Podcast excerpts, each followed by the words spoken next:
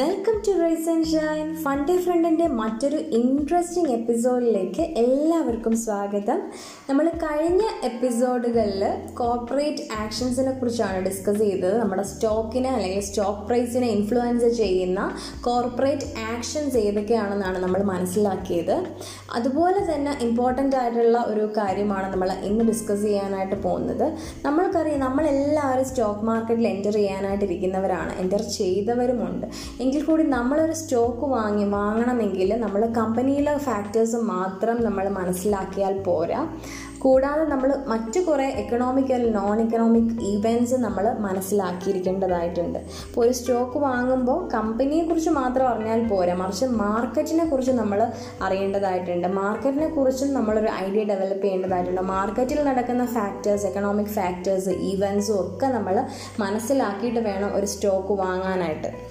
അപ്പോൾ എന്തൊക്കെയാണ് ആ ഫാക്ടേഴ്സ് എന്നാണ് നമ്മൾ നോക്കാൻ പോകുന്നത്. അതായത് മാർക്കറ്റിന് നമ്മൾ എന്റയർലി നോക്കുമ്പോൾ മാർക്കറ്റിലുള്ള economic and non economic factors എന്തൊക്കെയാണ് നോക്കുന്നത്. അതിൽ പ്രധാനമായിട്ടുള്ള ഒരു ഫാക്ടറാണ് നമ്മൾ ഇന്ന് മനസ്സിലാക്കാനായിട്ട് പോകുന്നത്. പ്രധാനമായിട്ടുള്ള ഒരു കീ ആസ്പെക്റ്റ് അല്ലെങ്കിൽ ഒരു കീ ഇവന്റ് ആണ് നമ്മൾ ഇന്ന് നോക്കാനായിട്ട് പോകുന്നത്. മോണിറ്ററി പോളിസി നിങ്ങൾ കേട്ടിട്ടുണ്ടാവും. മോണിറ്ററി പോളിസിയെക്കുറിച്ചാണ് നമ്മൾ ഇന്ന് ഡിസ്കസ് ചെയ്യാനായിട്ട് പോകുന്നത്. സ്റ്റേ ട്യൂൺഡ്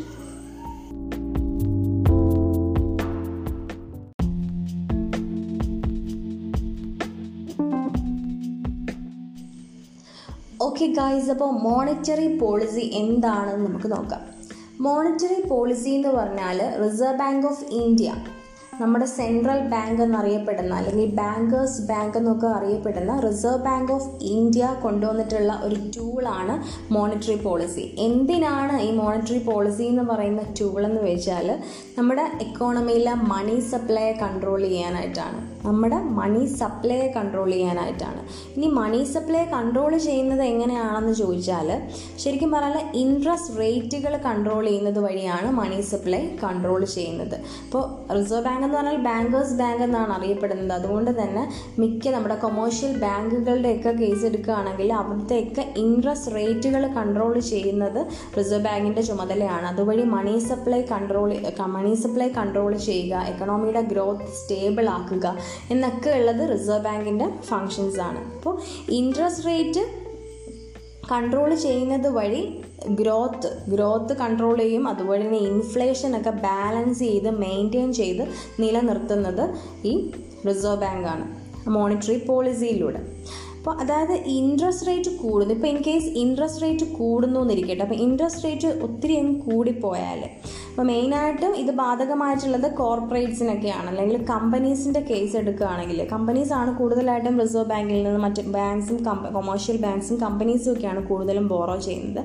അപ്പോൾ ഇൻട്രസ്റ്റ് റേറ്റ് കൂടു കൂടുവാണെങ്കിൽ എന്താണ് കമ്പനീസ് ഗ്രോ ചെയ്യില്ല. കാരണം അവരുടെ കോസ്റ്റ് ഓഫ് ബോറോയിങ് കൂടും കമ്പനീസ് അങ്ങനെ ഗ്രോ ചെയ്യില്ല. കമ്പനീസ് ഗ്രോ ചെയ്തില്ലെങ്കിൽ സ്വാഭാവികമായിട്ടും നമ്മുടെ ഇന്ത്യ നമ്മുടെ കൺട്രി ഡെവലപ്പ് ചെയ്യുകയില്ല എക്കണോമി ഗ്രോ ചെയ്യില്ല. ഇനി നേരെ മറിച്ച് ഇൻട്രസ്റ്റ് റേറ്റ് കുറയ്ക്കുകയാണെങ്കിൽ ബോറോയിങ് കൂടും കമ്പനീസിന് അല്ലെങ്കിൽ കോർപ്പറേറ്റ്സിനും ബാങ്ക്സിനും ഒക്കെ ഈസി ആയിട്ട് ബോറോ ചെയ്യാനായിട്ട് പറ്റും. ഇൻട്രസ്റ്റ് റേറ്റ് കുറയ്ക്കുന്നത് വഴി റിസർവ് ബാങ്ക് ഇനി കോർപ്പറേറ്റ്സിനും കൺസ്യൂമേഴ്സിന്റെ കയ്യിലൊക്കെ കൂടുതൽ പണം വരും. അവർക്ക് കൂടുതൽ മണി അക്യൂർ ചെയ്യാനായിട്ട് പറ്റും. അപ്പോൾ മണി കൂടുതൽ കിട്ടുമ്പോൾ സ്പെൻഡിങ് കൂടും. അപ്പോൾ ഓൾമോസ്റ്റ് എല്ലാത്തിന്റെയും പ്രൈസസും കൂടും. ഇപ്പോൾ സ്റ്റോക്കിന്റെ കേസ് എടുക്കുകയാണെങ്കിൽ അതുപോലെ അതിന്റെയും പ്രൈസ് സെല്ലേഴ്സ് കൂട്ടും. അത് ഇൻഫ്ലേഷന് കാരണമാകും. അപ്പോൾ ഇങ്ങനെയൊക്കെ ഉള്ള സിറ്റുവേഷൻ കുറയ്ക്കാനായിട്ട് ഇപ്പോൾ ഇൻട്രസ്റ്റ് റേറ്റ് ഒത്തിരി കൂടിയാലും ഒത്തിരി കുറഞ്ഞാലും കുഴപ്പമാണ്. അപ്പോൾ അതൊക്കെ ഇങ്ങനെ വേരി ചെയ്ത് സ്റ്റേബിൾ ആക്കി നിർത്തുന്ന എന്നുള്ളത് റിസർവ് ബാങ്ക് അത് കൺട്രോൾ ചെയ്ത് നിർത്തുക എന്നുള്ളത് റിസർവ് ബാങ്കിന്റെ ചുമതലയാണ്. അതുകൊണ്ട് തന്നെ റിസർവ് ബാങ്ക് മോണിറ്ററി പോളിസിയിലൂടെ കുറേ കീ റേറ്റ്സ് കൊണ്ടുവന്നിട്ടുണ്ട്. അപ്പോൾ ഈ കീ റേറ്റ്സ് അനുസരിച്ച് വേണം മണി ലെൻഡ് ചെയ്യാനും ബോറോ ചെയ്യാനുമായിട്ടൊക്കെ. അപ്പോൾ അതിന് വേണ്ടിയിട്ട് ഫിക്സ് ചെയ്ത് വെച്ചിട്ടുണ്ട്. അപ്പോൾ ഓരോ ക്വാർട്ടർ ക്വാർട്ടർലി ആകുമ്പോൾ ഓരോ ക്വാർട്ടർ ടൈമിലും അതായത് മൂന്ന് മാസം കൂടുമ്പോഴൊക്കെ റിവ്യൂ ചെയ്ത് അവർ അതിന് ചേഞ്ചസ് വേണമെങ്കിൽ വരുത്തും. റിസർവ് ബാങ്ക് ഈ റേറ്റ്സിന് ചേഞ്ചസ് വരുത്തും. അപ്പോൾ എന്തൊക്കെയാണ് ആ കീ റേറ്റ്സ് നമ്മൾ അറിഞ്ഞിരിക്കണം. ശരിക്കും പറഞ്ഞാൽ സ്റ്റോക്ക് മാർക്കറ്റിനെ നല്ല രീതിയിൽ ഇൻഫ്ലുവൻസ് ചെയ്യുന്നുണ്ട് ഈ റിസർവ് ബാങ്കിന്റെ മോണിറ്ററി പോളിസി കാരണം നമുക്കറിയാം നമ്മുടെ സ്റ്റോക്ക് മാർക്കറ്റിൽ കൂടുതലും ബാങ്കിങ് മേഖലയിലുള്ള ഒത്തിരി കമ്പനീസ് ഉണ്ട്. ഓട്ടോമൊബൈൽ സെക്ടേഴ്സിലുള്ള ഒത്തിരി കമ്പനീസ് ഉണ്ട്. ഓക്കെ അങ്ങനെ കുറേ കമ്പനീസ് ഉണ്ട്. അപ്പോൾ മെറ്റൽ ഫീ മെറ്റൽ മെറ്റൽസുമായിട്ട് ബന്ധപ്പെട്ട കമ്പനീസ് ഉണ്ട്. മെറ്റൽ ഫീൽഡിലുള്ള മെറ്റൽ മെറ്റലുമായിട്ട് ബന്ധപ്പെട്ട ഇൻഡസ്ട്രീസ് ഉണ്ട്. അപ്പോൾ അങ്ങനെ കുറേയേറെ കമ്പനീസ് ഉണ്ട്. ആ കമ്പനീസൊക്കെ തീർച്ചയായും ഈ ഇൻട്രസ്റ്റ് റേറ്റ് നല്ല രീതിയിൽ അതിനെയൊക്കെ ഇൻഫ്ലുവൻസ് ചെയ്യുന്നുണ്ട്. അപ്പോൾ അതുകൊണ്ട് തന്നെ ഈ കീ റേറ്റ്സ് മനസ്സിലാക്കണം. നമ്മൾ തീർച്ചയായും സ്റ്റോക്ക് മാർക്കറ്റിൽ എന്റർ ചെയ്യുന്ന ഒരു വ്യക്തി ഇത് അറിഞ്ഞിരിക്കണം. ഓക്കെ അപ്പോൾ എന്തൊക്കെയാണ് ആ കീ റേറ്റ്സ് എന്ന് നമുക്ക് നോക്കാം. ഒന്നാമത്തെ കീ റേറ്റ്സ് എന്ന് പറഞ്ഞാൽ നമ്മൾ എല്ലാ നിങ്ങൾ കേട്ടിട്ടുണ്ടാവും റിപ്പോ റേറ്റ് എന്ന് പറയും. റിപ്പോ റേറ്റ് റിപ്പോ റേറ്റ് എന്ന് പറഞ്ഞാൽ നമ്മൾ കേൾക്കുന്ന കണക്കൊന്നുമല്ല. റിപ്പോ റേറ്റ് വളരെ ഈസി ആയിട്ടുള്ള ഒരു ടേമാണ് റിപ്പോ റേറ്റ് എന്ന് പറഞ്ഞാൽ ശരിക്കും പറഞ്ഞാൽ നമ്മുടെ റിസർവ് ബാങ്ക് മറ്റുള്ള ബാങ്കുകൾക്ക് മണി ലെൻഡ് ചെയ്യും. ഓക്കെ അപ്പോൾ മറ്റുള്ള ബാങ്കുകൾ റിസർവ് ബാങ്കിൽ നിന്ന് മണി ലെൻഡ് ചെയ്യുമ്പോൾ ഒരു ഇൻട്രസ്റ്റ് റേറ്റ് റിസർവ് ബാങ്ക് ഈടാക്കുന്നു. ആ റേറ്റിനെയാണ് റിപ്പോ റേറ്റ് എന്ന് പറയുന്നത്. അല്ലെങ്കിൽ റിസർവ് ബാങ്ക് ഓഫ് ഇന്ത്യ മറ്റ് ബാങ്കിനേക്ക് മണി മറ്റ് ബാങ്കുകൾക്ക് മണി ലെൻഡ് ചെയ്യുന്ന ആ പർട്ടിക്കുലർ റേറ്റിനെയാണ് റിപ്പോ റേറ്റ് എന്ന് പറയുന്നത്. അപ്പോൾ ഒരു ഇൻട്രസ്റ്റ് റേറ്റ് ഫിക്സ് ചെയ്ത് വെക്കും റിസർവ് ബാങ്ക് ആ റേറ്റിലാണ് അവർ ഇൻട്രസ്റ്റ് മറ്റ് ബാങ്കുകളിൽ നിന്നും ഇൻട്രസ്റ്റ് വാങ്ങുന്നത്. മണി ലെൻഡ് ചെയ്യും മറ്റ് ബാങ്കുകൾ അല്ലെങ്കിൽ കമ്പനീസ് റിസർവ് ബാങ്കിൽ നിന്ന് മണി ബോറോ ചെയ്യും. അപ്പോൾ അവർ ഈടാക്കുന്ന റിസർവ് ബാങ്ക് അവർക്ക് അവർക്ക് ഈടാക്കുന്ന ഇൻട്രസ്റ്റ് റേറ്റ് ആണ് റിപ്പോ റേറ്റ് എന്ന് പറയും റിസർവ് ബാങ്ക് ബാങ്കുകൾക്ക് മണി ലെൻഡ് ചെയ്യുമ്പോൾ ഈടാക്കുന്ന ഇൻട്രസ്റ്റ് ഓക്കെ അപ്പം കമ്പനീസ് എല്ലാ ആവശ്യക്കാർ കാണും. കമ്പനീസ് മണി റിസർവ് ബാങ്കിൽ നിന്ന് ലെൻഡ് ചെയ്യും. അല്ലെങ്കിൽ ബാങ്കുകൾ റിസർവ് ബാങ്കിൽ നിന്ന് മണി ലെൻഡ് ചെയ്യും. അങ്ങനെ കുറേ ആവശ്യങ്ങൾ വരുമ്പോഴും ഒക്കെ എന്ത് അവർ മണി ലെൻഡ് ചെയ്യാറുണ്ട്. റിസർവ് ബാങ്കിൽ നിന്നും. ആ അപ്പോൾ റിസർവ് ബാങ്ക് അവരിൽ നിന്ന് ഒരു ഇൻട്രസ്റ്റ് റേറ്റ് ഈടാക്കുന്നു. ആ ഇൻട്രസ്റ്റ് റേറ്റിനെയാണ് റിപ്പോ റേറ്റ് എന്ന് പറയുന്നത്. അപ്പോൾ റിപ്പോ റേറ്റ് കൂടി നിൽക്കുക എന്ന് പറയുമ്പോൾ റിപ്പോ റേറ്റ് ബാങ്ക് കൂട്ടിയാൽ എന്താ സംഭവിക്കുക എന്ന് പറഞ്ഞാൽ കമ്പനീസിന് ചിലവ് കൂടും. അവരൊത്തിരി അവരുടെ കോസ്റ്റ് ഓഫ് ബോറോയിങ് കൂടും. അവരൊത്തിരി ക്യാഷ് കൊടുത്ത് അവരെന്ത് ഇൻട്രസ്റ്റ് റേറ്റ് ഒക്കെ ഒത്തിരി അവർ കൊടുക്കേണ്ടി വരും. അപ്പോൾ അവർക്ക് കോസ്റ്റ് ഓഫ് ബോറോയിങ് കൂടും. അതെന്ന് പറയുമ്പോൾ കമ്പനീസിന്റെ വളർച്ചയെ അത് എഫക്റ്റ് ചെയ്യും. ഗ്രോത്തിനെ എഫക്റ്റ് ചെയ്യും. അത് എക്കണോമിയുടെ ഗ്രോത്തിനെ എഫക്റ്റ് ചെയ്യും. എക്കണോമിയുടെ ഗ്രോത്തിനെ കുറയ്ക്കും.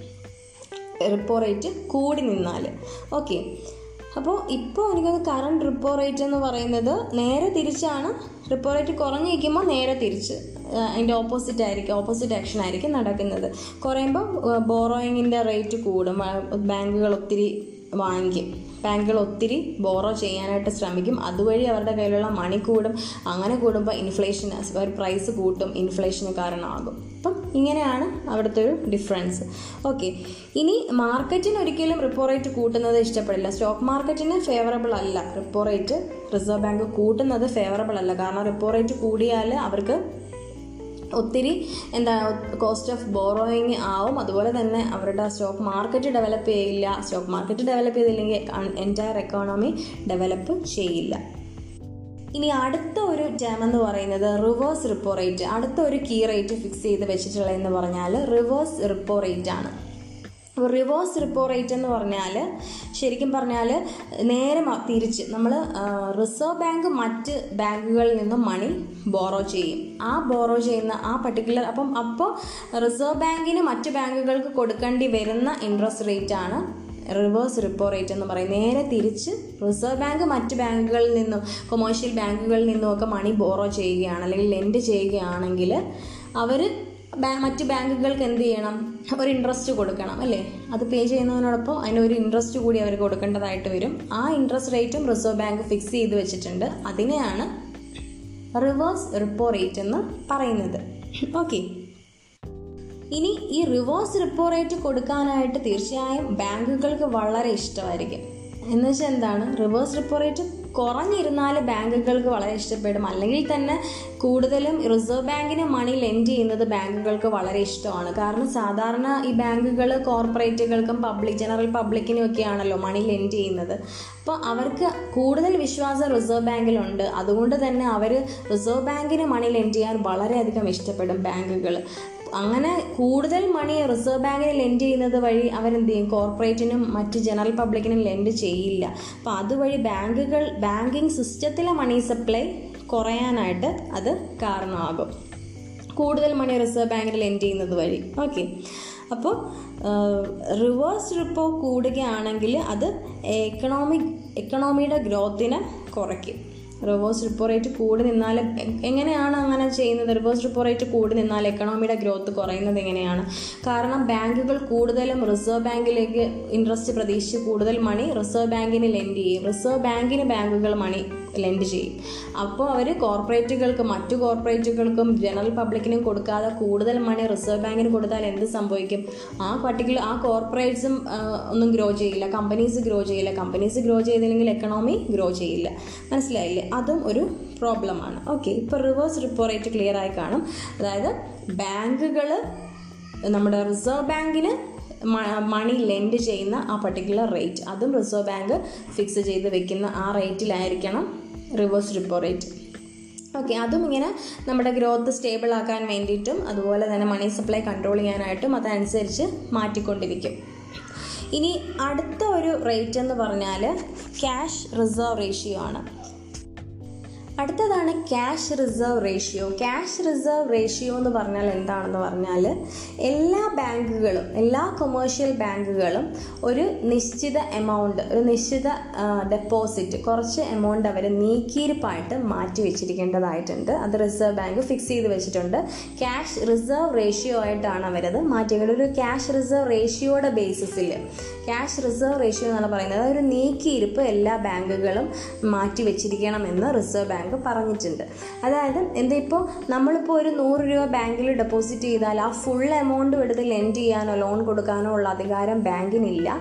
റിസർവ് ബാങ്ക് പറയുന്ന ഒരു ഫിക്സഡ് ക്യാഷ് റിസർവ് അവർ മാറ്റി വെച്ചിരിക്കണം. എല്ലാ ബാങ്കുകളും മാറ്റി വെച്ചിരിക്കേണ്ടതായിട്ടുണ്ട്. ഒരു സേഫ് ആക്കി വെച്ചിരിക്കണം. അതായത് കുറച്ച് എമൗണ്ട് സേഫ് ആക്കി വെക്കുകയാണ് റിസർവ് ബാങ്ക് അത് ബാങ്കുകളുടെ എന്റയർ ഡെപ്പോസിറ്റും എടുത്ത് ബാങ്കിൽ എല്ലാ ഡെപ്പോസിറ്റുകളും എടുത്ത് സ്പെൻഡ് ചെയ്യുക അല്ലെങ്കിൽ ലെൻഡ് ചെയ്യാൻ ബാങ്കുകൾക്ക് അധികാരമില്ല. കുറച്ച് അവർ നീക്കിയിരിപ്പായിട്ട് മാറ്റി വെച്ചിരിക്കണം. അതിനെയാണ് ക്യാഷ് റിസർവ് റേഷ്യോ എന്ന് പറയുന്നത്. അതിന്റെ ഒരു particular cash reserve ratio fix ചെയ്ത് വെച്ചിട്ടുണ്ട് റിസർവ് ബാങ്ക് ഇപ്പോൾ ഫോർ പെർസെന്റേജ് ആണെങ്കിൽ ഫോർ പെർസെന്റേജ് ഫൈവ് പെർസെന്റേജ് ആണെങ്കിൽ ഫൈവ് പെർസെന്റേജ് മാറ്റി വെച്ചിട്ട് ബാക്കിയുള്ളത് മാത്രമേ ബാങ്കുകൾക്ക് ബോറോ ചെയ്യാനും ലെൻഡ് ചെയ്യാനും ഒക്കെ അധികാരമുള്ളൂ. ഓക്കെ അതിനെയാണ് ക്യാഷ് റിസർവ് റേഷ്യോ എന്ന് പറയുന്നത്. ക്യാഷ് റിസർവ് റേഷ്യോ കൂടി നിൽക്കുന്നതും നമ്മുടെ മൊത്തം സിസ്റ്റത്തിന് നല്ലതല്ല. കാരണം ക്യാഷ് റിസർവ് റേഷ്യോ കൂടി നിന്നാൽ സിസ്റ്റത്തിൽ എന്റെ നമ്മുടെ എക്കണോമിയിലെ മണി എന്ന് പറഞ്ഞാൽ കൂടുതൽ മണിയും റിസർവ് ആക്കി അങ്ങ് മാറ്റി വയ്ക്കുന്നത് വഴി എക്കണോമിക്ക് അത് നല്ലതല്ല. എക്കണോമിയുടെ ഗ്രോത്തിനെ അത് എഫക്റ്റ് ചെയ്യും. അപ്പോൾ എല്ലാ കീറേറ്റ്സും നിങ്ങൾക്ക് മനസ്സിലായി കാണും. മോണിറ്ററി പോളിസി എന്താണെന്ന് വ്യക്തമായി കാണുമെന്ന് മനസ്സിലാക്കുന്നു.